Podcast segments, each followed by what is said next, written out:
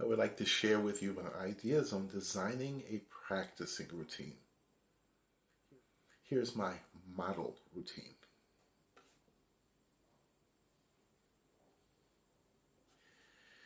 So now that you've seen it, let me explain how it works. First on my models list is basics. The first thing is the Yo system for violin, or my 1-string scales, which I created from his idea. From either book, you should target 4 exercises for 5 minutes each. Next is The School of Violin Techniques by Shradiak, or my Essentially Shradiak, which is his ideas turned upside down. You should target 10 exercises for 2 minutes each from one of these books. Now from Dunas and his artist techniques of violin playing, you have many different options. So here's a sample. Exercise 1, pages 10 and 11, on the E string or another string. Choose any 20 measures. Exercise 2, page 12, on the E string or another string. Do A through D or any 4. Page 53, on the D string and the A string, or any other strings, A through D. If you wish, you could substitute one of these areas with various exercises for vibrato, left-hand touch, parallel bow, etc. All of this should take around 50 minutes.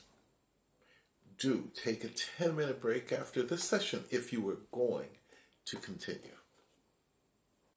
Second on my models list is scales. So start with 3-octave scales using 24 notes ascending and 24 notes descending. Do this 1 note to a bow, then 2, 3, 4, 6, 8, 12, and finally 24.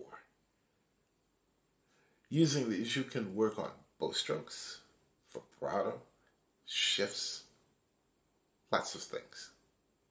Whatever your goals are, whatever you're trying to accomplish mid or long term, this should take you approximately 15 minutes.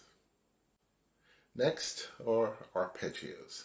These are down 1 note to a bow, then 3, then 9. You should really pay attention to shifts here. You should allot about 10 minutes to do this. Next on the list are double stops. For this, I prefer to use Dunas. For example, on page 35, on the A and E string, 1 A, B, C, G, and H for a minute each.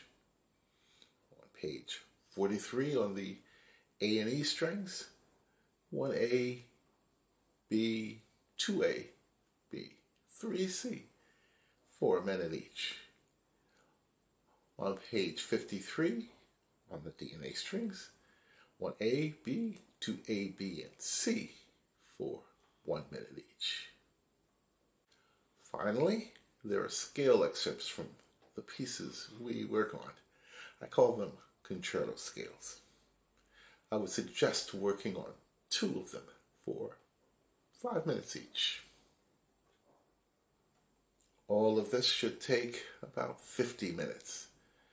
Again, take a 10-minute break after the session if you are going to continue. Third on the list is an etude, or for more advanced students, a Paganini Caprice. For the record, with my students, I set a time restraint of 1 to 2 weeks for each etude to be learned. If this is not possible, then I need to backtrack and fill in the pieces necessary for this to occur.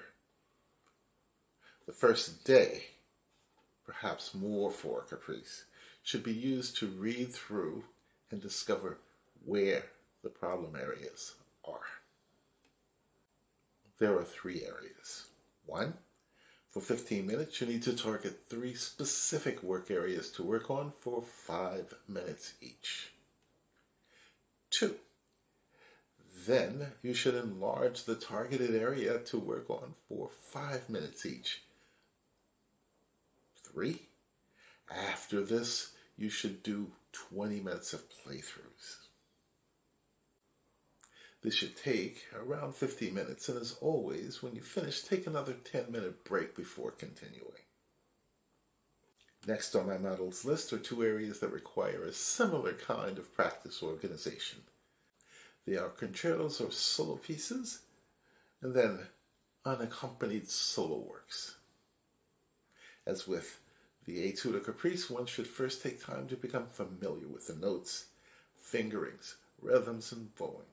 This will probably take around 3 days, depending, of course, on the length of the work being studied. I remember having a lesson with Ms. Delay, and she spoke about ways to organize time in practicing. She explained to me that one way was based on a time limit, or on how long something would last, and the other was based on a predetermined number of times something was done. The first way turned out not the best for me, as I kept looking at my watch. So I used the other way, which worked better for me. I created a sheet which worked like this. In the first column, I numbered each line 1, 2, 3 or more, and then had a recap or recapitulation. In the recap line, I played the complete passage. The second column was titled Measures. Here, I put the specific measures from the passage that I was to work on. The third column, titled Reason, was where I explained why I was working on this specific area of the passage. The fourth column was where I marked the number of times I was to do the area that I designated. To allow me to better calculate time, I used 7 times, 12 times, 24 times.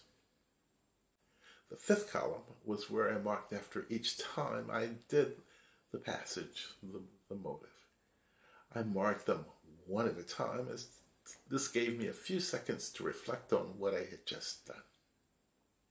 So this idea helped me organize the practicing of my concerto, solo piece, or unaccompanied solo work. I allowed 50 minutes for each area and took a 10-minute break between the two. And with that, we have a model for a practicing routine with an average daily total time of around 5 hours. But what if you don't have 5 hours available? Well, to handle this, I came up with the idea of using percentages.